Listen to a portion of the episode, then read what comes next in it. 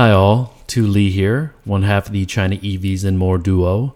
Lei and I have been brainstorming about different ways to bring you, our audience, relevant and compelling content about the China EV, AV, and mobility sectors, especially now that a number of companies that we've tracked over the 80 plus China EVs and More episodes have become global phenomena. So I'm very pleased to introduce our latest China EVs and More Max episode, where we bring you conversations we've had with special guests from the EV, AV, and mobility space. In this episode, we speak with Dr. Jun Pei, co founder, CEO of Cepton, one of the world's leading LiDAR companies. Cepton revealed in late 2021 when it filed papers for its SPAC merger that, starting in 2023, it's going to supply up to nine GM models with its LiDAR technology. With ADAS features becoming ubiquitous now on even mass market low price vehicles, it's no surprise that some research firms are forecasting a compound annual growth rate of 19% over the next several years, growing the LiDAR space to an almost $7 billion market by 2030. The future is truly bright for Cepton. Here's our sit down with Dr. Jun Pei. Apologies for some of our audio issues.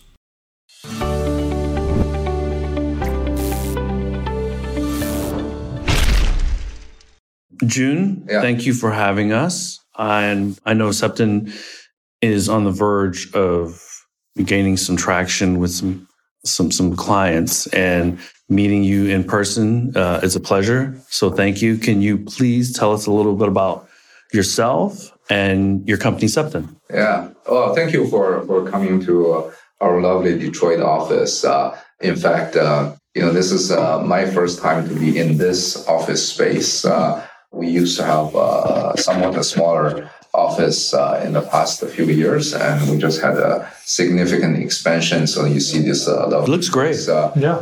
In fact, uh, if you look at the, all the LiDAR companies uh, out there, I believe we have the biggest presence in Detroit, which is the uh, the car place uh, in Right. North America.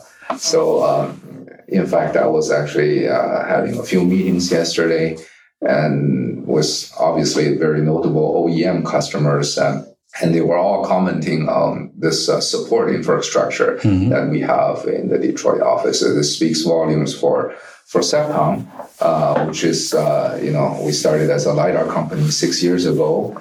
Was the the main focus on making lidars for the ADAS industry, which is very different. Uh, in those days, uh, if you recall, six years ago, there was a huge uh, bandwagon of autonomous vehicles. You know that uh, Yeah. the fully autonomous vehicles will be everywhere in a couple of years, Right. 2018, 2019, is right around the corner.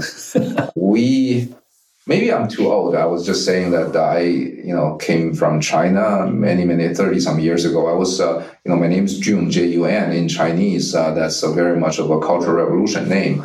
Uh, I was born in the 60s. Uh, so that gives, uh, you know, gives you a little history of, uh, uh, my background. Uh, with uh, with with the age and with my you know 30 years of experience as an engineer, I didn't believe at the time when we started the company that the fully autonomous vehicles will be anytime soon. So, but I actually still believed uh, then and now that lidar will actually become a safety device first for vehicles, and that uh, the application uh, will be championed in uh, the ADAS industry. And that's where we set up the company to do. You know, the focus, the thesis of Cepton itself is, uh, is actually to do a LiDAR for everyday vehicles, for consumer vehicles. And actually, I want to correct your pronunciation of Cepton, C-E-P. Oh, Cepton, okay, yep. It's, it's actually not so much of a correction, just a uh, explanation of what Cepton is. You know, at the time when we started the company, we would come up with a name and uh, the, the purpose for us is to come up with uh, something that will perceive the world uh, with a 3D fidelity, and that's part of perception. CEP is part of the word perception, and ON is this uh, Latin ending like uh, electron, photon, atom, you know, an element. So Cepton really implies an element of perception. Okay. That's what uh, the, the company name is. So that's how we started. Uh, we want to create an element of perception for the ADAS industry, and that is LiDAR. And that's what we focused on working on and uh, put all our money behind uh, this effort and eventually capturing the, uh, the, the, Ultra Cruise program from General Motors. Uh, that's, mm-hmm. you know, our flagship program. Mm-hmm. we have publicized that and it will be deployed the next year with. that's really cool. With, that's very cool. yeah, with Cepton LiDAR inside.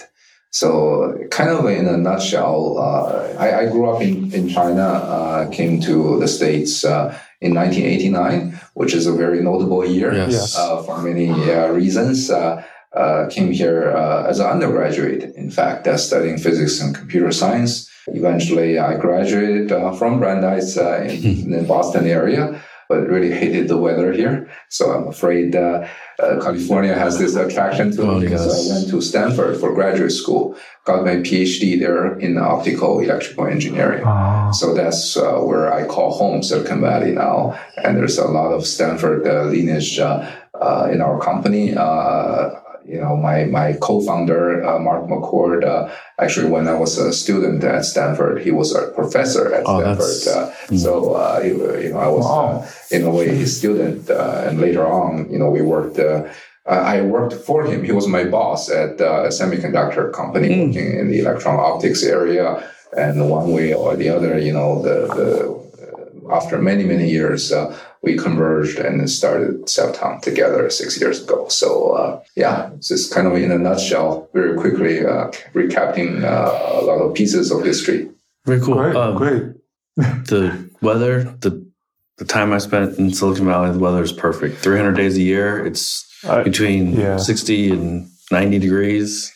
And uh, yeah, so I miss it a little bit too. Uh, so. Yeah, there's the weather, but uh, you know, I, I, I, this is my very much personal feeling that uh, there are only two places in the uh, the states that I call melting pot, and that's New York City and Silicon Valley, mm-hmm. where you know I obviously I grew up in China. I speak with a very different accent than many other of my colleagues and friends. Uh, but whether you're from China, you're from Japan, you're from India, you're from Europe uh, uh, nobody when when we work together when we see each other whether it's in, in a working place or outside nobody considers you as a foreigner you hmm. you are you know a member right. of Silicon Valley. Same thing in New York City. I feel the Tell same. Tell them about the American pie. Oh. yeah, yeah. That, right. What's your well, story? So uh, very quickly, uh, my my father was in the South Vietnamese Air Force, and so we were sponsored by a family in Michigan. Mm and I'm the youngest of eight.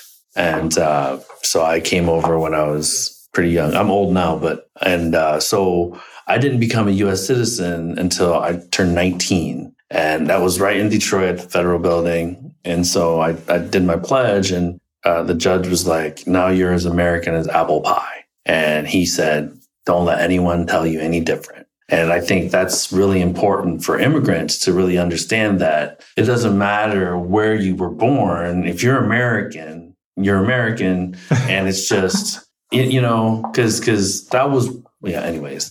But uh, so I thought that was pretty important for me to hear at that yeah, time. it's actually a, rather touching point. Uh, you know, as a, a, company founder, as a business leader in the industry, for me personally, I felt this obligation to support the uh, the immigrants, uh, to support the mm-hmm. spirit yes. of people coming to the U.S., uh, coming to the Silicon Valley, especially for technical people to realize their dreams. Uh, so that's actually continuing, you know, if you look at our company makeup, yeah. uh, it's very supportive uh, for high tech immigrants, uh, especially.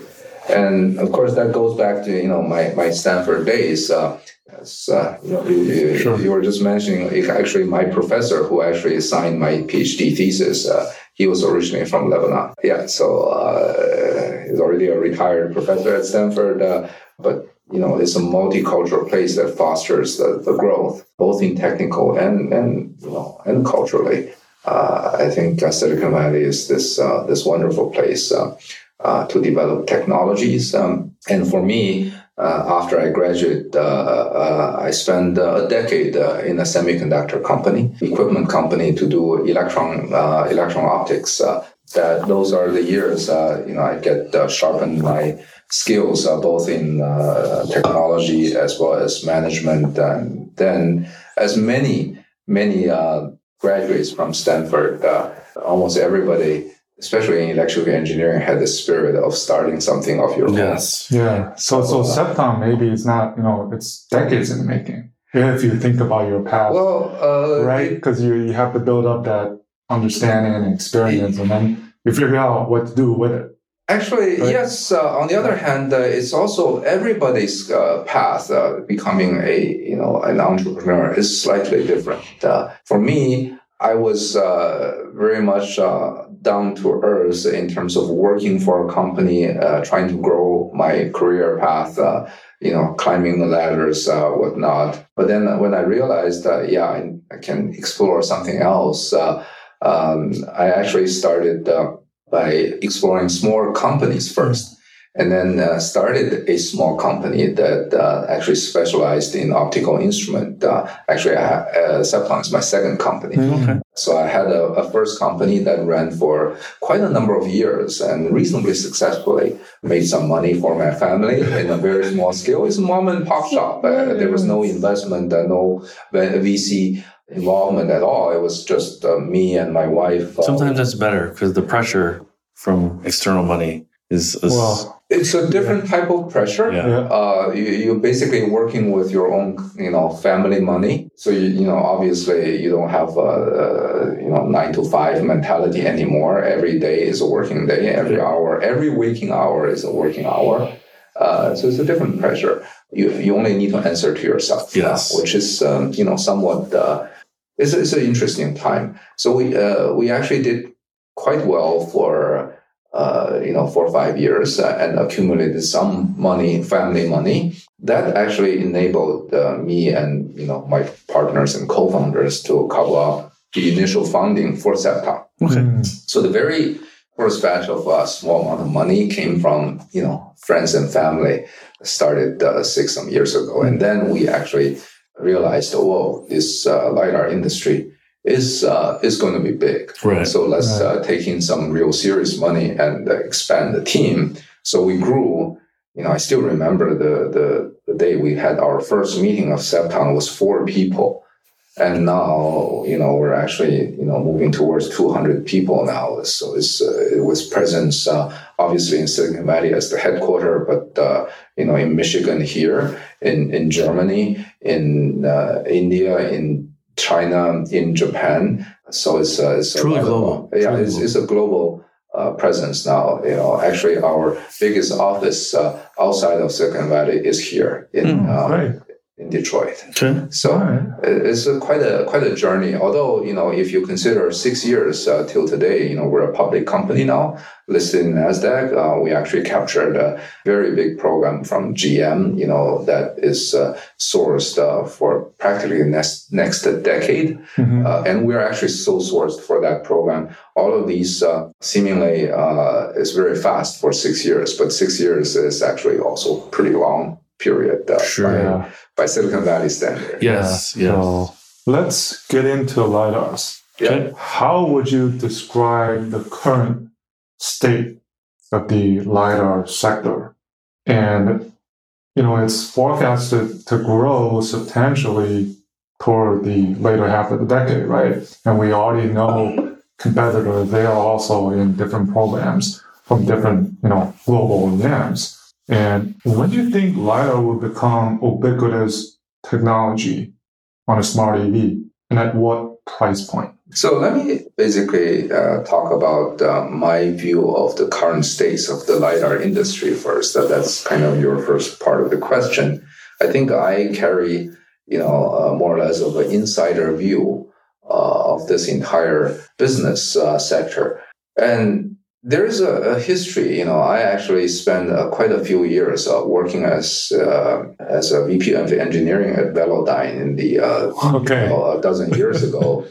Uh, that's my early career with LiDAR, of course. Well, I, I read that you were part of the DARPA challenge Yes, team. uh, I was very I'd much. love to hear more about that. Because I'm a Uh, I'm a Carnegie Mellon grad in business school. Oh, you went to Business school. OCMU. Oh, yeah, for business school, and so we learned about that. Red Whittaker and those guys. Yeah, so yeah. Yeah, yeah, yeah. Well, actually, it was uh, an interesting story uh, that I was uh, working in semiconductor industry and trying to explore some other interesting uh, uh, career paths. Uh, and uh, one of my hobby interest was looking at the DARPA program and how they competed. Uh, and then, uh, you know, through grapevines, uh, I got to know uh, Mr. David Hall okay. the founder of Velodyne, Yep. because he was Yep. actually with uh, his brother Bruce Hall playing around with the LiDAR for that program, and they had a Velodyne truck. And somehow we got uh, together and talked about, uh, and uh, basically uh, I ended up working for him.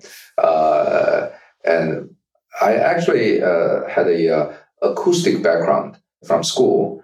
And when I started working for Velodyne, a major part of my responsibility was actually working on loudspeakers. If you didn't know, uh, Velodyne for many, many years was a loudspeaker company. Did not know. Yeah, it I was didn't know. I didn't know that. yeah. So, So, uh, so my, my, my, you know, engineering effort was uh, a lot of it that was on acoustics. Uh, but then uh, LiDAR started uh, more or less as a hobby project. Uh, and then eventually I was involved in developing the HDL64, the big, uh, yeah, the bucket. Right? yeah, as we call it, the big spinning doorknob on, on top of cars. Uh, very popular product. I was surprised how long lasting that product has been. It's dozen years of, uh, you know, continuous production of that thing. We, uh, you know, David uh, basically championed, and uh, I worked for him for that process. It was, you know, quite a history. But then I actually left Velodyne many years ago uh, to start my own optical company. That's uh, you know my first company, and uh, ran on that. Only you know 2016 I came back to this uh, to this industry, starting Cepton. Uh, in a way, actually competing with uh, Cepton, uh, competing with Velodyne uh, on this uh, on many fronts. Uh, but the lidar industry, coming back to our topic, uh, has morphed, you know, into I consider three phases. There will be a fourth phase uh, that I, I can also, you know, envision and talk about it. The the first phase uh, is actually around 2015, 2016 when we started the company, and there's just bunch and bunch of uh, lidar companies popping up with all the investment uh, into this industry, and that's when I call it this a technology competition phase that everybody is trying to come up with uh, a new technology and saying that we're the best. And we're no different. We came up with something called MMT, micromotion Right. technology, uh, that we, I'm sure we're going to talk about it. Yep. And uh, and then uh, we all kind of uh, sat in front of the uh, investors saying, okay, this is going to be big. Uh, please uh, give us money or develop this technology and so on and so forth. So that's a, that's kind of a, a massive uh, scattered uh, technology competition phase. But what is, uh, you know, uh, a win for a technology? It's not me pumping my chest and saying, okay, we have the best, uh, you know, best nuts and bolts uh, uh, or best optics. Uh, because nobody really understands what that is.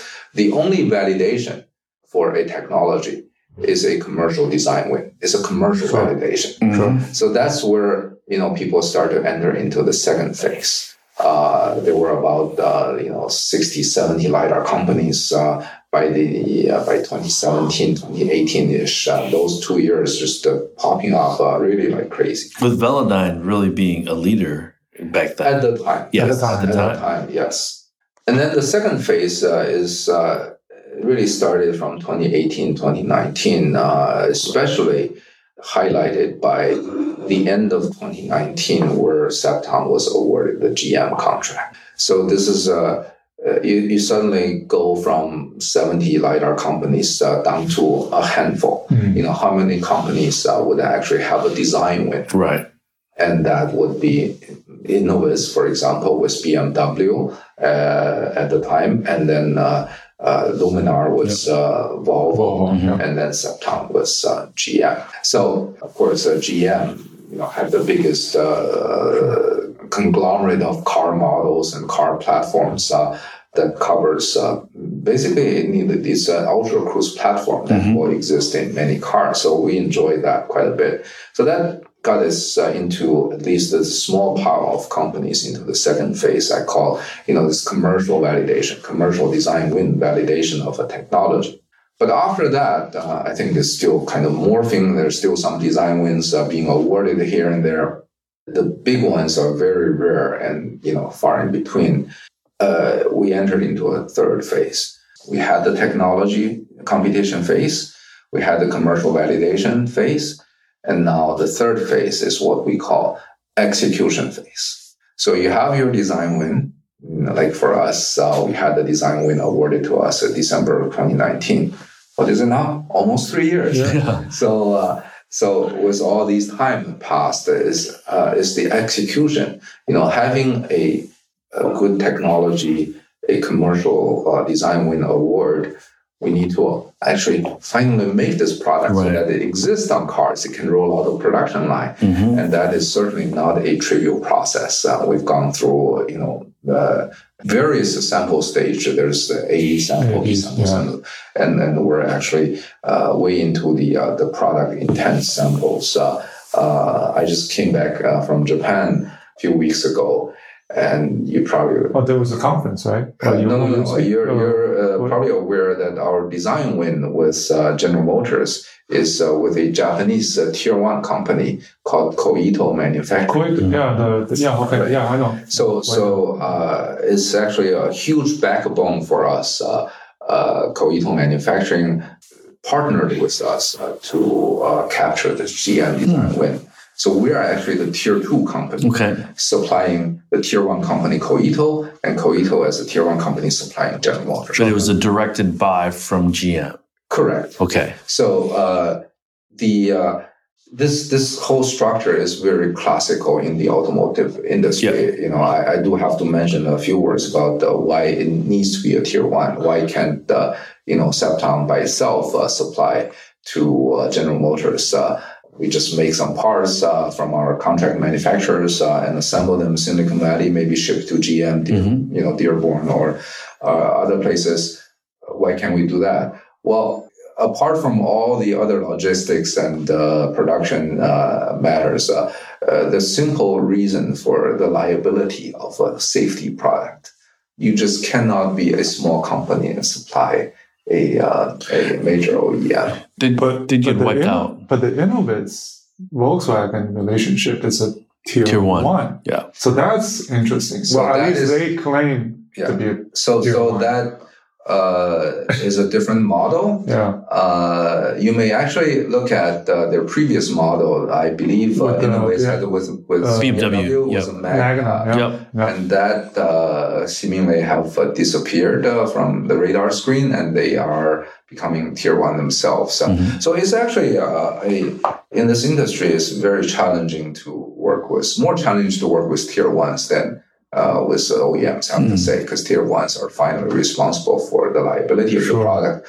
for the cost, and for you know for for for basically overall uh, delivery. Yeah. So that's that's a challenging process. But coming back to the execution phase, uh, you know, uh, as I have already mentioned, the entire after you have uh, the design win, to make it into a car production line is a three to four year process.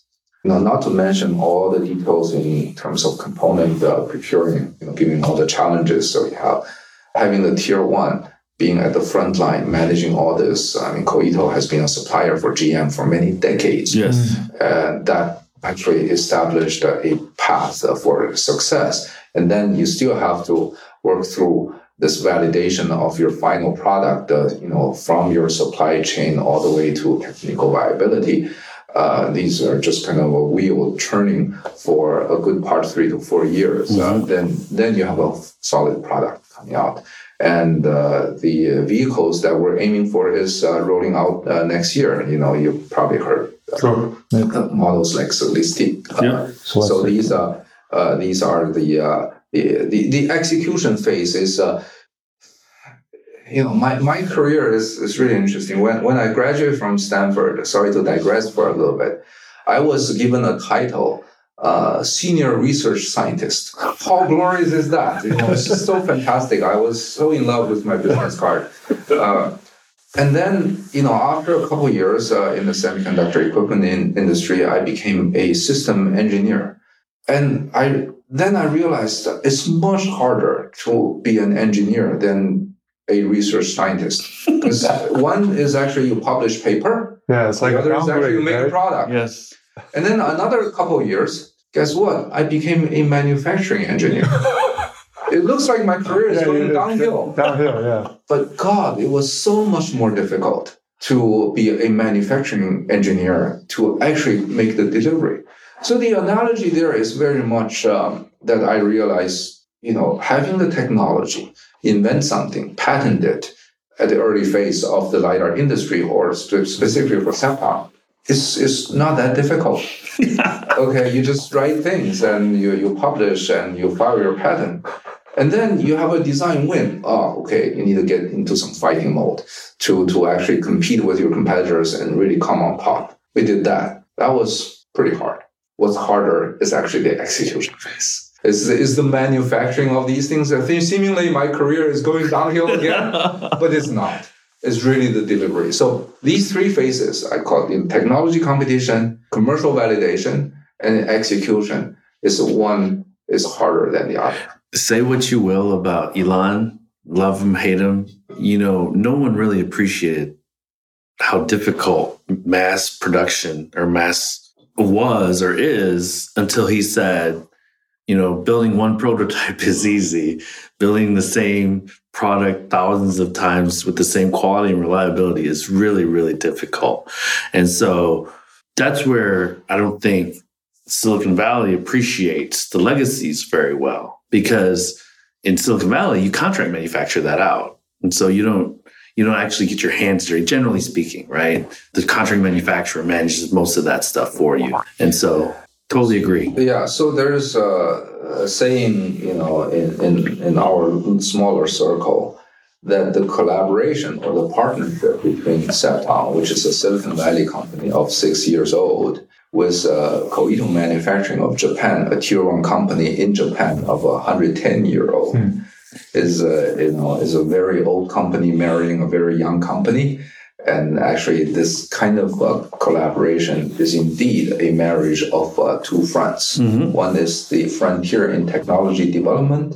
The other is actually a solid anchor in manufacturing know-how and capability, and and you know all the financial backings uh, uh, to to make this program successful. So this is a where we shine is these three phases. Uh, if you look at the you know the the other equivalent design wins, whether it's a Volvo with BMW. I mean, BMW announced uh, their design win 2017. What is it, 2022 now? And I still don't see a BMW car with a LiDAR out there. They will come up, but it's, you know, much longer than the three years or three, four years we have gone through. So the execution phase is much harder, it's much longer. And, um, uh, you know, we certainly feel very confident and comfortable uh, almost uh, at this point, uh, seeing, you know, as I went to Japan a few weeks back and actually saw what they call the Cepton production line Oh, uh, in Koito manufacturing. And this is in Shizuoka uh, prefecture in Japan, south of Tokyo. And you'll see uh, in uh, huge production line for our LiDAR just churning through Hmm. all the parts. So so they're your CM? It's not CM. It's actually CM is a contract manufacturer. Right. They're the tier one. They're actually uh, our customer. Okay. Yeah, uh, contract manufacturer would be our vendor. Mhm. We Right, actually do right. use uh, uh, contract manufacturers. So we had some announcement uh, earlier on that uh, we're using Fabrinet from Thailand to uh, make some, uh, Okay. you know, components uh, as well as submodules, uh, sub-assemblies. Uh, but then, you know, Cepton would put our uh, stamp on them, uh, whether it's software, you know, the, uh, the or some you know know-how in the assembly, Mhm. and then we provide these over to Koito. Koito is the final assembler. They are responsible for putting these parts together Right. and uh, get them qualified So and vouch for their reliability uh, and the liability overall and deliver to GM. So, you know, the initially uh, all the LiDAR stuff for the Ultra Cruise system will be manufactured in Japan. Okay. wow. so it's like an assembly line with your Cepton part. in- Correct. right? Exactly. So, Yeah. so you know, Yeah, they like a should- like a normal, Yeah. you know, Like a normal- tier one, two, exact tier Okay. system. Okay. So this is where I I think if you look at the industry right now, you know, we probably enjoy the, the closest uh, relationship with a tier one, a traditional tier one company. Uh, and we certainly didn't venture, you know, with all these um, this risks and this complexity we just talked about the manufacturing. Uh, we didn't think uh, it's best use of our investment money to become a tier one manufacturing company. Especially So, not so the Cepton lidar itself will be manufactured at the Koito. in Shizuoka factory Okay. in Japan. Okay, and uh, it will become a Koito product Ah, okay. with uh, Cepton's uh, Inside. parts and uh, technology, obviously, uh, and then eventually deliver to GM worldwide. ah, okay, that's a So they're licensing your technology. More than just licensing, not only uh, they license, they actually have to purchase critical components and sub assemblies Okay. from us. Got so we're the tier two. You know, a, a, a very good example is that uh, you know our lidar has the MMT technology, all of these things uh, that we publicize. But uh, we said uh, a little bit less about is there's this critical component, uh, ASIC chip, yes. that actually is the, the the soul of uh, our lidar Mhm. uh, that it captures all the signal, calibrates them, and coordinate the, the, the structure, uh, and eventually pump out the point cloud. Is all because of this little chip. And obviously, that chip is a Cepton product, and we sell it to Koito as part of the assembly Got it. that happens Okay. over there. That's, uh, so. Uh, So you guys are chip designers too, then? we are very much of a chip designer, actually. That's, or you can say the chip designer nowadays is more of a intelligence designer. Okay, you, got it. you fuse all of your know-how into software, firmware, and eventually it becomes a, a, a chip that can carry out these uh, tasks in an Mhm. intelligent way. Uh, we certainly don't uh, fabricate the chip ourselves, so we have a foundry uh, that e- eventually realize our design, and that uh, the chip that uh, you know I, I talked a bit about this chip was uh, really fascinating. That has all these functions. Uh, uh, of analog front end all the way to the uh, you know we have ARMS core processors at the back end. When these things all come together, it's a sesame-sized chip, uh, a millimeter by two millimeters, uh, that costs a little over a dollar a piece. So this is where we actually can capture the GM win. We can have a price advantage. I mean, this whole lidar design thing, you know, we'll, we'll dive into that. Uh, I'm sure uh, it's uh, it's all about how you balance things. Uh, if you don't, you have yeah, you have the best Yeah. uh, Sure.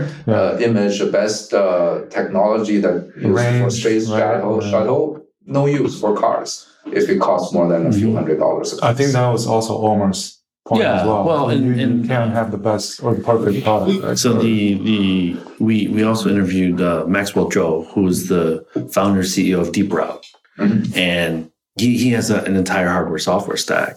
And he was telling us the solid state lidars. I think he put three of them, and they were probably less than eight hundred dollars each.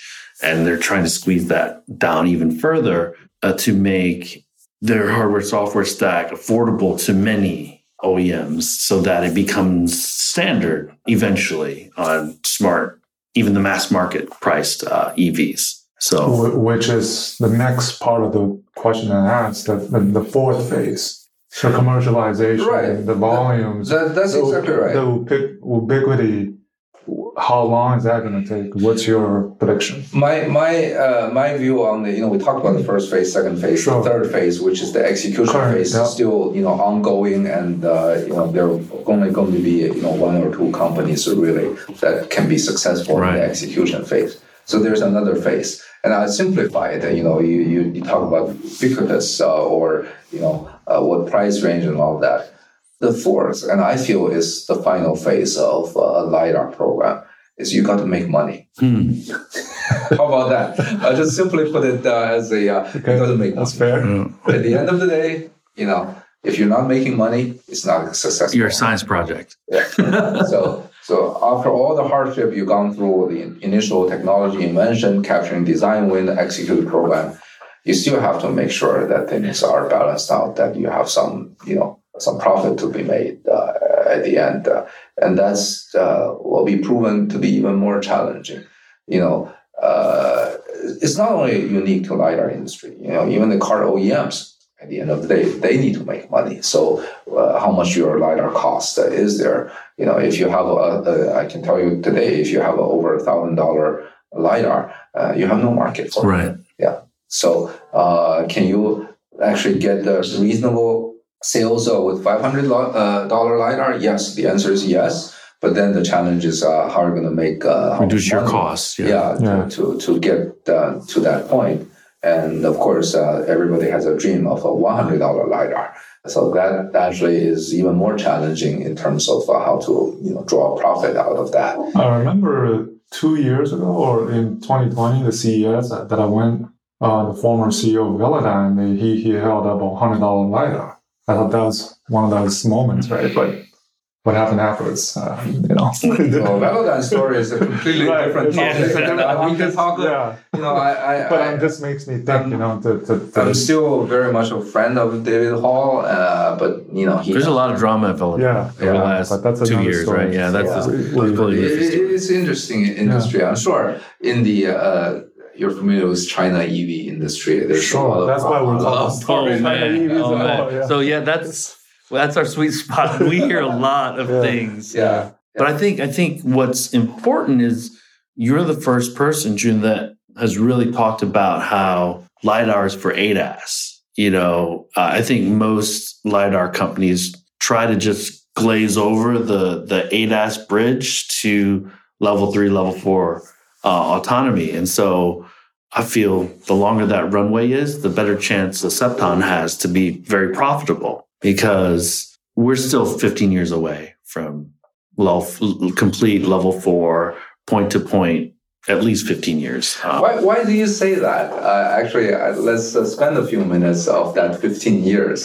W- what makes you think it's going to be 15 years? Which Well, I I don't mean- disagree. I'll tell you my reason in Mhm. just a little bit, but I'd like to hear. Well, it- for me, it's I won't say it's a random uh, amount of time, but there's regulations, and and I I and it's more about you're saying everybody two years ago, three years ago said it's right around the corner, and how I follow the sector. There's many different use cases, and the ultimate is the robotaxi, but that also means there needs to be plenty of data for every single edge case and use case. And as we're still looking at the pilots in cities like Arizona, where, and we live in Michigan, right? And so there are going to be many edge cases that still need a ton of data that aren't even being looked at right now. And Yeah. so, um, No, I agree with you a hundred percent there, but I'll elaborate on you know the, the data part, Mhm. which leads to my reason of coming up was more or less the same. You know, my my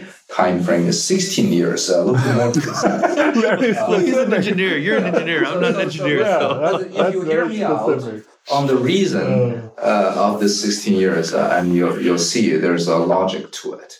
And I started with a fundamental hypothesis, which I'm sure you'll agree that when there is a level four or level five vehicles out there, the fundamental requirement is actually this vehicle is safer than a human driver. Yes. It, so this is a very much uh, uh, you know uh, obvious to everyone that if it's less safe than you drive yourself, uh, then you actually drive yourself. So everybody agrees with this hypothesis. So I start from there.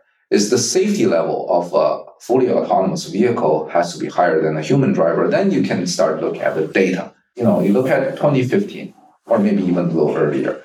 The human safety level is here, and your autonomous system is actually down there. 2016. 2017. Every year you can get a little bit data, Mhm. and I did this exercise and look at oh, it's actually the trajectory is getting better and better. It's aiming towards that threshold that is actually going to exceed someday that will become a better driver than human. Then you plot this line and you extrapolate where that is. That's 16 years. I, I didn't do that.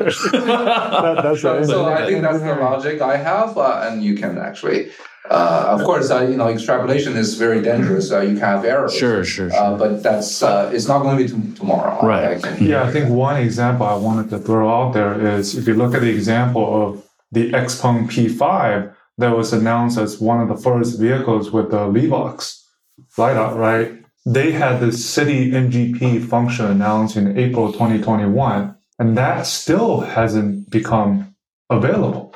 They're still doing testing. Yeah.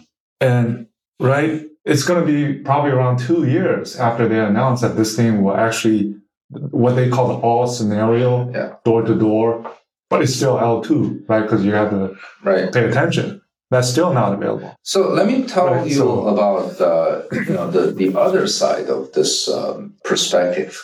That is, uh, you know, Cepton, as I have mentioned at the very beginning of this conversation, we started with the aim of delivering LiDAR as a safety device for the ADAS uh, Yep. uh, industry. You know, obviously, our design win, General Motors, is uh, is a you know Ultra Cruise is an ADAS function. You know, it's not level three; it's level two plus or Yep. level three. I think it's Uh, similar to the all scenario, like Yeah. it is, you know. So, So what's the aspiration there? You know, I have. Uh, uh, I'll give you one example from a very notable OEM. Just don't want to disclose the name. That they have the aspiration of the next five to ten years. They didn't want to, you know, accomplish the goal of point to point, you know, transportation. They want to accomplish the goal of reducing the accident by ninety percent. Okay. very specific again, right? So, Isn't that a nice goal to have?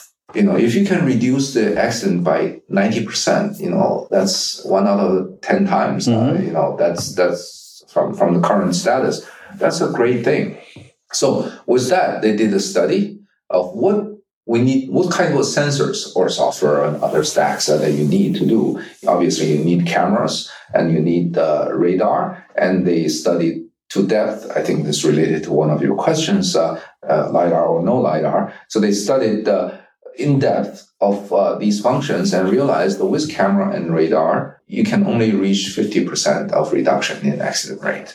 The rest of the 40%, you have to fuse it with something else. Okay. So it's just like your, your, you know, as a human, your sensor, you have nose, you have eyes, you have ears. These are all your sensory Right. system. A Can little live- redundancy. little yeah, bit- can you live without your eyes, only your ears? Yeah, you can to a certain extent, uh, or you know, without you, you want the whole sensor to to be functional to get to the ninety percent uh, safety range, uh, and that's where lidar kicks in. Is to get you know, uh, seemingly a trivial thing is like okay, the camera and the radar will take the majority of the thing, but it's the minority that gets you to the safety level Yes. that gets you the adoption of a such such a system. So it's, as you said, it's the edge cases. Those are the most important cases. Yes. Not in the everyday. You know. And I think the the other part of the edge cases in the automotive space is that you know I almost look at it as a, an upside down normal distribution curve, whereas the edge cases have the highest potential for fatalities or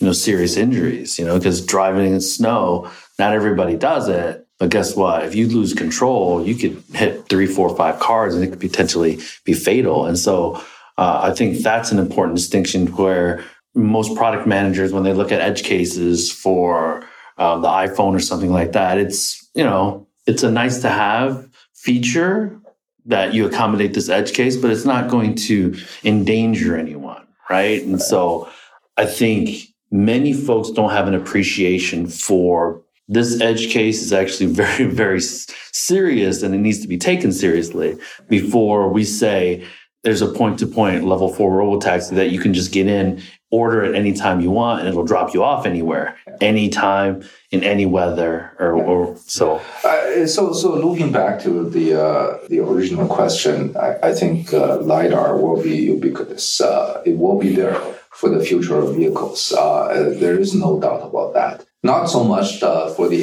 you know grand aspiration of uh, fully autonomous systems, just as a additional safety device uh, that uh, you know makes your driving experience. Uh, uh, much more pleasant and much more secure, that device will be there. It will be actually ubiquitous. You know, it's funny that there is one automotive manufacturer that doesn't think they need LiDAR. so, Yeah. Well, Uh, this is another debate. yeah, that's another Right. conversation to have. Well, I think there are many reasons for Tesla to to uh, you know uh, speak uh, discredit lidar in, in you know, more than one occasion. Uh, I'll just uh, illustrate one. I think there's a lot of uh, you know non-technical reasons for it. I I, got uh, my Tesla, uh, you know, the first batch in 2013 Hmm. was not. It was very first batch, yeah, and it was good. You know, it's a love and hate. that was right when the S came out, right? yeah, right, right Uh-huh. after it came out. But uh, that love and hate relationship is a different, you know, story. But 2015 is the year I realized, oh, Tesla is going to do full self-driving. And when I get the pamphlet from Tesla as a Tesla owner, and I was told if you buy a Tesla, you know, 2015 onwards, all the hardware are there. You just need in future upgrade Oh, yeah. to have full self-driving. Mm-hmm. That will charge you for. Yeah, yeah, yeah, sure, sure. but all the hardware, I don't have to bring the car back to the dealer and install a new device to make it self-driving. So all the hardware is there. So that was actually etched in stone. So I'm afraid LiDAR was not there as part of the hardware. suite. Right. So it's a little bit boxed in uh, for that purpose. Uh, I think there is, uh, you know, a, a, a scenario that, you know, when our LiDAR comes out, uh, uh, with GM Ultra Cruise uh, was this large volume deployment, and it cost only a few hundred dollars a piece, and it actually can reduce the accident rate uh, by you know 80 90 percent. Mhm. Would you rather pay an extra few hundred dollars for it? Sure. I think that question is actually it's not even a question. Hmm. So I think that's the actual head scratcher why one person or one company can't just say, you know what, we changed our opinion on this. But that would also mean that they either need to bring in these vehicles and get them upgraded or change their entire process for autonomous driving. So, I, I actually wouldn't be surprised if uh, one day that is the reality. You know, hey, you know, we, we have a, a change. We have a change of thought process because lidar is uh, so prevalent now. mhm. We're going to adopt it as well. So I, I think uh, it's. Uh, I wouldn't be surprised if one day that's happening. yeah. You know, one of the privilege I realized that being a founder and CEO of a company is uh, you're free to admit your mistakes. And uh, this is the, the last worry I have is to claim that uh, I'm doing something wrong. Uh, let's change it because nobody is going to fire me because I, I admit uh, a mistake. So, yeah, I, I- I think I do that often. I'm not going to be surprised if uh, others uh, do the same. So the, the execution with GM, so there's the the the ADAS, the safety with the passenger vehicles, and just to confirm, you also have the cruise origin. Is that correct or no? Are you do, also doing the robotaxi? Or No, no, we're, we're not. we're not. So We're- right now, Because Cruiser, they, they tr- act like separate entities. so you're fo- we're not solely level four. you're solely focused on ADAS. Yeah. Uh, okay. We're solely working on the projects that will eventually lead us making money. Okay. So what is what do you think currently is the biggest hurdle or biggest bottleneck in this execution phase moving on to the next phase? Uh, maybe we'll get into the the technology route a little bit. You know, the, there's OPA, there's MEMS. Yeah, so Uh, so uh, it's actually always good to emphasize uh, in the spirit of this company that the thesis was on ADAS. Yep. So unlike many technology companies in Silicon Valley that you start with a new invention, a technology looking for application. Frontier tech. This is more of a, okay, we, we saw LiDAR has a market for ADAS industry. Let's invent something that's pertinent to be deployed in that industry. That's how MMT, the technology for our scanning, was developed. Is actually there's a huge focus on a balance between performance, cost, and reliability. Mm. After all, we're making a everyday consumer vehicle component. So that's uh, uh, that's the spirit of this invention, MMT. To make LiDAR, you make your decision of what light source you use, what detection source you use, and eventually how you make imaging. So these are the three categories of uh, decisions that you have to make. And for us, uh, for me, you know, who's, who has- I've been studying optics all my life, uh, the first two illumination, you know, the laser source, detection, are the two wheels that's already invented. You know, it was invented in 1960s, so right after laser was invented, you don't have to worry about them anymore. Uh, there are still some, you know, uh, this and that uh, work going on there, but for us, in the most practical way, is to pick up the most mature components from these two categories. Specifically, pick the 905 nanometer as our working wavelengths. Uh, this is similar to many other LiDAR companies because it's a very cheap, you know, dollar part, automotive grade Right. component. You pick that. You don't have to requalify anything. The detection is the same thing. We use APD, uh, avalanche photodiode, as our detection. It's a silicon diode uh, that's already automotive qualified. Uh, you know, mature components. Uh, you know, it's less than a dollar a piece. So, so you pick those and focus everything on how to make an image.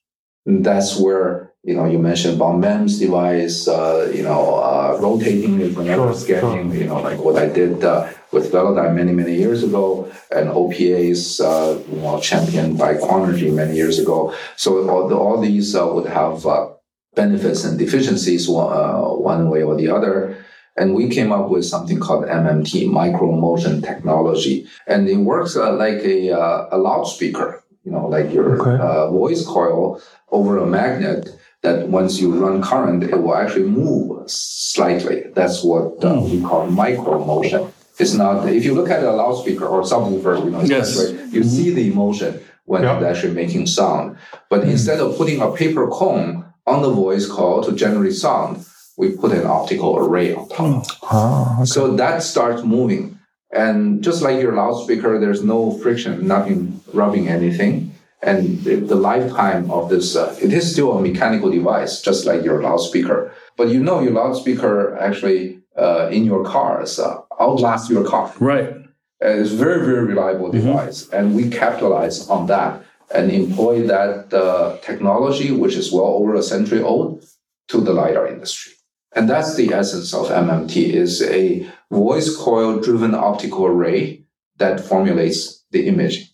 So yeah, with that, it was a very unique, uh, you know, Cepton has this uh, patent, uh, worldwide patent over this technology. It's very unique that you don't see any other company do. You Doing know, this, uh. RoboSense is doing MEMS. MEMS, Yeah. uh, Innoviz is doing MEMS, uh, Mhm. and Yeah. uh, there are, you know, uh, rotating uh, LiDAR is still quite popular Sure, in many applications. Uh, so all of these are, you know, uh, there are many companies competing on the same thing. The MMT is very unique. And that's one of the fundamental reasons uh, we capture the design win is with this, uh, uh, with this uh, technology that is really low cost. Uh, you know, you look at uh, buying a loudspeaker is you know dollar stuff, uh, ten dollar stuff, and then uh, couple that into uh, into a lidar, then you suddenly have uh, a uh, you know a balance between reliability, performance, and cost. Right. And that's another reason Koito can partner with us uh, to manufacture this uh, LiDAR. I mean, they're after all a tier one manufacturing company, and every penny is gold to them. Right. They would not venture into manufacturing some component uh, that is actually low yield, Yes. difficult uh, to procure. You know, MEMS device is always a custom yeah, Mhm. piece uh, that's uh, sometimes uh, gets into uh, a lot of difficulties. Uh, certainly, we didn't have the courage to go into that route. We want something simple, something robust, something low cost. So that's that's where we shine. Is uh, we came up with this lidar that actually has the capability uh, to, to hit the sweet spot. So, in a nutshell, we certainly feel confident uh, where we are today. Especially, we had the almost the shortest uh, execution phase, uh, even though it's uh, three years in the making. Is still, you know, uh, the shortest in this industry compared to some of the earlier announcement. And having a tier one from Japan, which is a very conservative traditional company backing us, vouch for our technology, back up this production process. Yeah, I, I think uh, you know I, I sleep very well at night. That's good to hear. a couple of things because so I, I was um, the commodity manager for graphics for Apple, Uh-huh. so I understand the, the chip making, but I'm also a mentor for some startups, and uh, you know a lot of founders tend to try to reinvent the wheel for everything. Like they need to be innovative in everything. And you know, my basic questions are: Why wouldn't you buy that that bolt off the shelf? Why would you try to find something off the shelf and then really focus on what you're trying to innovate? And so I think I think that's that's a terrific strategy that you're like, you know, this is a dollar, this is a dollar, and we're going to focus on chip design, and we're going to focus on these differentiators that really make a difference. And um, the, the the second part is, are you finding that you're pushing uh, Koito and, and GM, or are you guys working together pretty well from a speed standpoint? Because the, the, the capital intensive industries tend to be more deliberate with their decision making because their decision making costs $100 million, costs $200 million, costs $500 million. And so are you finding that the speed at which things are getting done uh, is, is pretty equal among the three partners? It's not equal. Mm-hmm. For sure, it's not equal. I mean, Silicon Valley companies are very much, uh, you know, high speed, high yep. intensity, and uh, almost at times, uh, or most of the times, it's a rogue operation. Yes. Uh, where yeah. Uh, and specifically GM would be yeah, much more of a, you know, methodical. Well, and Koito is, I mean, Japanese is even more conservative. Yeah. Oh, by than, far. Koito, even among the uh, the Japanese auto industry, you know, it's is considered as very methodical, very conservative company. So how did we get married? I think uh, no, we, uh, it, it's it's not equal at all. But the the past uh, three years of uh, this uh, not only collaboration, it's the deep partnership uh, between us, making the Ultra Cruise program successful, has been very satisfactory. So uh, it, it's uh, yeah, I'll, I'll, emphasize again, it's a satisfying experience uh, that we actually trade these different uh, thought process, you know, different geographical location and different culture, all of these things are working together. It turned out to be uh, again another balance and a mm. sweet point uh, that we actually strike. it's not only Cepton always champion something that's great and something that uh, will conquer the world, but also a methodical deployment uh, mechanism with a well-established supply chain from Koito. All of these are just wonderful elements uh, coming together. I'm actually happy that we're so different. Hmm. That gives us, uh, you know, more advantage uh, as compared to others. Uh, you know, as you see, there are companies uh, working with tier one, you know, startup companies working with tier one companies, eventually the relationship would actually fall apart. Yes for Koito, uh, we came much closer.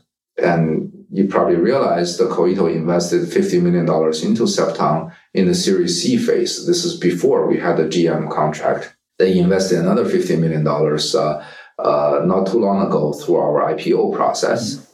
And recently, they just announced the indication for another $100 million investment into Cepton. So uh, we are getting closer and closer as a very traditional company and a very you know frontier Silicon Valley company. You don't find another example. Yeah, don't. Uh, we we enjoy this very much, uh, even though we can be as different as you know anybody can tell. Technology company in Silicon Valley, a classic manufacturer in Japan. So and GM is this another, you know, it's our mutual customer that they actually hold both end. They're very traditional, very process oriented, but they at the same time, GM is considered as a frontier technology company as well. Sure, sure. They're the most uh, active in adopting the latest and greatest technologies, and that's why they have the Super Cruise. That's why they will have the Ultra Cruise. Uh, they are the first one in the massive adoption of lidar. is is a very enjoyable ride so far. Good, good. Let me let me assure you that they're learning as much from you as you are from them and kind of because i think on the high tech side people don't appreciate what automotive grade means mm. right because you're not going into a consumer's product you're going into a vehicle that vibrates that shakes that has these sudden uh, and, and, so i think um, a lot of the silicon valley companies that want to get into the automotive space don't understand why there's so many qualifications that need to be done yeah. for their product to, to work on a vehicle? Uh, I want to just uh, chip in the example, you know, for that automotive grade uh, components. Uh, if uh, I were asked uh, three years ago, okay, what does it take to make an automotive component? I would say, okay, you got to have a, a, wonderful design that balance between cost and reliability and uh, performance. And then you got to, you know, study your temperature sensitivity. You got your shock vibration. Yep. All of these things. Uh, that's my answer three years ago. If you ask me the same question again today, what does it take to make a automotive part? My answer is you got to have a design win and go through it. yeah. Seriously, yeah, you, yeah. you don't know what you don't know. Right. Yeah. You know, the answer that I had three years ago was so bookish, so classic uh, from an engineering perspective. You actually, you know, that indicates you didn't know what you mm-hmm. were talking about. Mm-hmm. After three years, what we have gone through, I started to get a sense of it. So, so a quick story. Uh, first week in the job at General Motors out of university undergrad, I go into the Warren Tech Center and there's a four man cube and I'm the fourth person and they had this department hadn't hired anyone for 15, 20 years. And so each person in that cube besides me had 35 years with the company. Hmm. And the, one of the older gentlemen, um, we called him Oli, he asked me to come over. He was like, I can't figure out this email thing. He's like, what's going on? And he had a fatal error because we were using Windows machines on his computer. And I was like, you got to turn it off and turn it back on. He's like, you know, I don't get these tech companies because if we bought built a car that only worked half the time, we'd be out of business. And so I, I really got an appreciation for the automotive space at that point because it just didn't make sense for him that something wouldn't just work. And so, so yeah, I, I think we share an appreciation for how difficult it is to enter the automotive space. And, and that's not to say that there are some unnecessary things going on um, that probably hinder the speed or the agility of companies, but there's a fine balance. Yeah, exactly. That's the balance. And uh, I think uh, this three way working together with GM, Koito, and us uh, is uh, is finding that balance and hit the sweet spot. Yeah. Maybe a couple more questions. Yeah, I think we covered pretty much. Uh, obviously, we can't talk about China EVs more without talking about China. So, what are the business opportunities there for Cepton? And what is your take on these very aggressive, you know, RoboSenses, Hesais, Livoxes, Huawei? You know, what what what do you think of this competitive landscape? Let me, let me yeah. massage that question. Is the GM contract a global contract or the, the, the Koito contract a global contract? It will cover uh, more than just uh, okay. GM here. Yes. Right. Okay. okay. Yeah, yeah. So, but yeah. he, then it's still, uh, you know, it's still does, a pertinent question. Cepton like, yeah, with Cepton, China market, Chinese competitors uh, and what what's what's it like uh, for us out mm there? You know, we have a China office. Uh, we certainly have our presence over there, and uh, in a way, we're participating in some of the uh, evaluations uh, over in China over there. to me, you know, even though I grew up in China many years ago, I already kind of very much localized here in the states. so China market to me is a very peculiar place. Uh, it's unlike uh, uh, Japan market, European market, or the North American yeah. market. and with the recent years, the there are also some, you know, for obvious reasons, there's geopolitical environmental yeah, the business shifts. environment part yeah, it's, started yeah. shifts. Uh, so uh, what I'm trying to arrive at is right now to US uh, or Western companies uh, into China, there are uncertainties. That's what I'm trying to arrive at. There are uncertainties uh, ahead of us. Saying he's the, saying, other, he's, he's the saying, other way around. You're saying it very nicely. Yeah, yeah. yeah. Uh, and and with that uh, said, I think uh, nobody can ignore the China market. It's a huge market.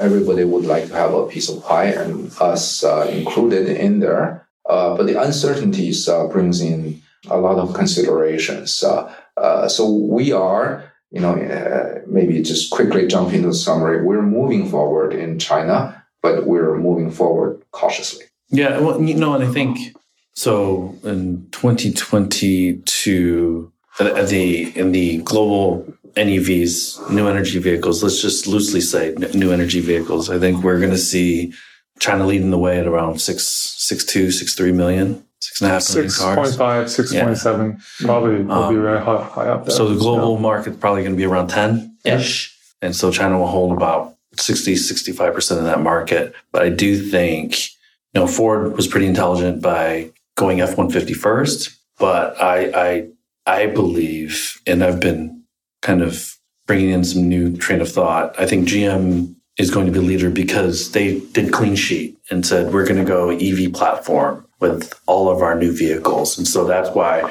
they're launching the Blazer. They're launching.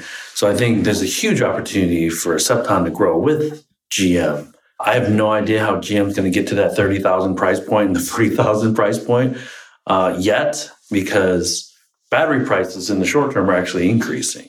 And so I think there's going to be a squeeze on, on, on their ability to, uh, to, to fund this EV future of theirs. But I think GM's in the best position here, aside from Kia, to really take advantage of the the recent uh, excitement about the sector. So, and it's messy. So I think that's where startups have a really good opportunity when things are really messy, right? Because when things are pretty predictable, it's the legacies, the tier ones that really, really shine, right? So, Yeah, I hope uh, you know uh, the pandemic will actually you know taper away. Uh, even I say that in the China case, uh, Mm-hmm. where it's still pretty intensive uh, over there. I'm sure you know you share your experience. Yeah, he just came back, so Yeah. who knows? So- I, I haven't been back since 2000, early 2020, And so I I'm don't sure know. you know having this type of meeting without masks on is probably very enjoyable for, for you guys. Uh, oh well, I you certainly know, for me. Yeah. yeah, Yeah. it's it is really what's the right word? Jarring. Yeah. Because living, you know, sitting in Beijing just a month ago, Yeah. watching sports, you know, and seeing thousands. We just went to the Lions game. So, Yeah, Oh, okay. 60,000 people. I mean, Yeah. right? and- Great. yeah, so my sons were at a local school in China and they're still wearing masks. Yeah. And, you know, you we have a QR code and we have an I heard of that. Uh, So, So you know, was was uh, I, I'm still hoping that uh, you know this pandemic will will, will leave us uh, eventually and become a non-issue, and then what you said, excitement will come. You know, will get promoted in China. Uh, there's you know just uh, too much uncertainty at this very moment. I hope it will actually taper away, and in the coming years. Uh, you know everybody can benefit from the excite, excitement of technology development. Yeah, well, I, I don't think pandemic is the biggest uncertainty. I think it's other things. Yeah, so it's And- maybe a side effect of Yeah, other things. yeah, yeah. the one thing that we can tell you is that China EV Inc. is coming to the United States. And so I think if you have an opportunity to get some more design wins, uh, it's going to create a formidable defense for you because, uh, and what we're hearing is it's a little more delayed than it was. But NIO's already announced they're coming by 2025. And it's going to really drive a lot of UX redesign on the US legacies and the technology stacks. Mhm. How the Chinese EV companies deal with data privacy, data security, the chips is going to be interesting because is that going to be driven by policy? Is that going to be driven by the the uh, the sector? You know, the GMs and the Fords. Oh, probably a little bit of both. And we'll probably see a lot of investment from China EV Inc. in North America. So maybe Canada and Mexico. But I would say within the next three or four years, there's going to be at least five or six Chinese EV companies that have a small to mid-sized presence in the United States. So I can't wait for that to happen. I mean, uh, uh, for the foreign car makers to come to the states. Uh, uh, there are many, many success stories, uh, especially you know uh, like Hyundai or earlier on the Japanese uh, entering the U.S. market. Uh, And now the they bring- Vietnamese, yeah, Vietnamese, yeah. Yeah. VinFast, they're very aggressive. and, so, and, and, and, and they became you know very popular and good products Mhm. uh, for They learned. yeah because the Koreans learn fast, yeah. right? Koreans learn fast. yeah, Yeah. so uh, And and let me tell you this: this. So you, I don't know if you still drive a, a Tesla, but the new NIO ET7 and ET5, beautiful, beautiful cars. So No, I don't drive a Tesla anymore. I- BMW. Uh, right, that's right. That's right. That's right. That's right. That's right. So I could totally see you in an ET7. Let's just say that because it's it's very contemporary, wi- but because the design studios in Germany, yeah. uh, and so um, And there's a big cult of NIO investors Yes. in, in the US. Yes. So, so you know, they- I'm I'm pretty much done. how, one last question. Okay, how's, yeah. you want to, how's the balance sheet? Do you need more money? Are you, I mean, because Well, you know, manufacturing you is want make the, money, but manufacturing is the most expensive part, right? Yeah, Like, yeah, yeah. So, so uh, we kind of touched on that point a little bit. Uh, that there's a fairly recent uh, uh, announcement uh, for Koito to Oh, right. uh, Mhm. You indicate another hundred million dollars. Uh, so we believe uh, we're quite well funded for the GM deployment program. So with that, uh, we're you know already at the tail end of the deployment, and with this additional infusion of uh, capital, uh, we should be uh, fairly good. But we're not going to stop there, right? We will capture additional design wins Good. and we'll have another one or two big programs uh, that go through the same process. And with that, uh, we'll need more money to do that. But that's a good problem to have. Yeah. And I'll deal with that when that comes. So Yeah. the, the announcements are forthcoming. Is that what you're saying? Uh, was- that's, that's too much of a leading Okay. question. Yeah, Yeah, yeah. So, You uh, know, the, the, the weird thing is, I was kind of looking at valuations, and Luminar's kind of worth stupid money like, right now. They're the only company that's the latter company that's like, I have no idea how they're worth so, so much money, but Well, I mean, but they they they're moving aggressively into China. in China, they have this uh, SAIC uh, commercial, uh, the, the Feifan, Feifan Auto, right? But So- they're gonna they're gonna feel, and when they enter the China market, that's squeezed too because yeah, the hood Sure. size are sure, sure, sure. going to That's be what we're aggressive. you know, yeah, talking so- about.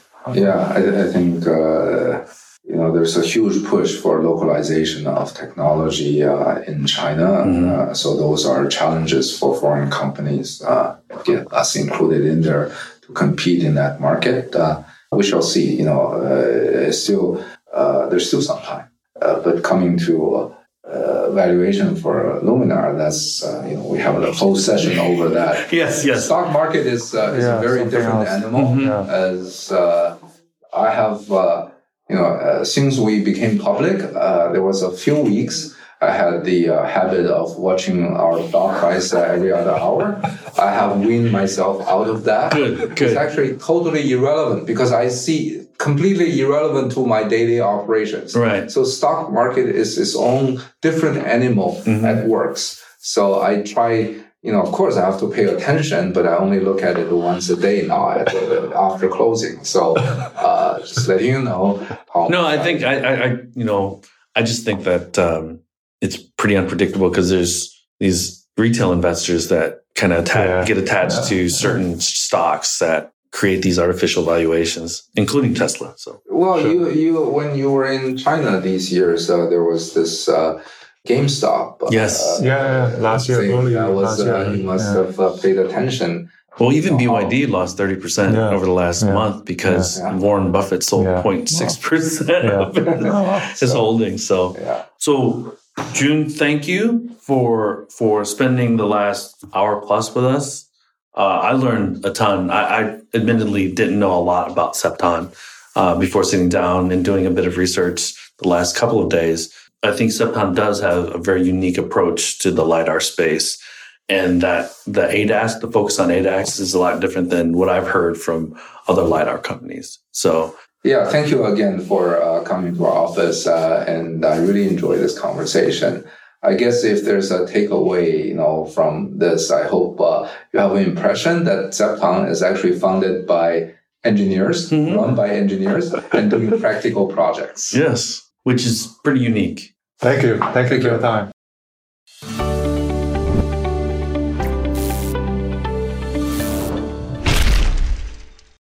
This is your co host, Lei Xing.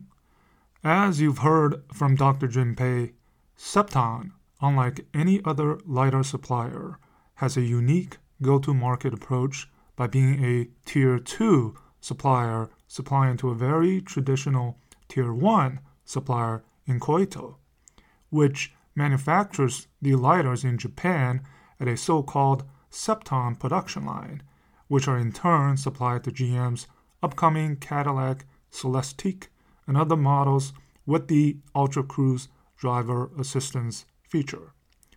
Dr. Pei believes that this three way working relationship is the best at finding that balance and sweet spot on LiDAR performance, cost, and reliability, whereas supplying a major OEM like GM on its own will be more difficult when it comes to those metrics. For Cepton and many other LiDAR suppliers, it'll still be some time before they move on successfully from the current execution phase to that making money phase, and China remains elusive, and Chinese competition will continue to be a factor in that process. We wish Dr. Pei and Cepton the best of luck. Lei and I will be sharing more of our conversations with the men and women around the world, moving the EV, AV, and mobility sectors forward as part of this China EVs and More Max series.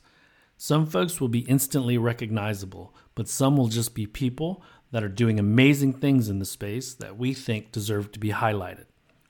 Don't worry though, Lei and I will continue to host our live weekly China EVs and More Twitter Spaces room that summarizes that week's most important news coming out of the China EV, AV, and mobility space. For those that can't catch the live show, you can find the China EVs and More pod on all major platforms or wherever you normally get your podcasts. As EV adoption reaches its global tipping point, it'll be even more important to stay updated on everything that's happening here.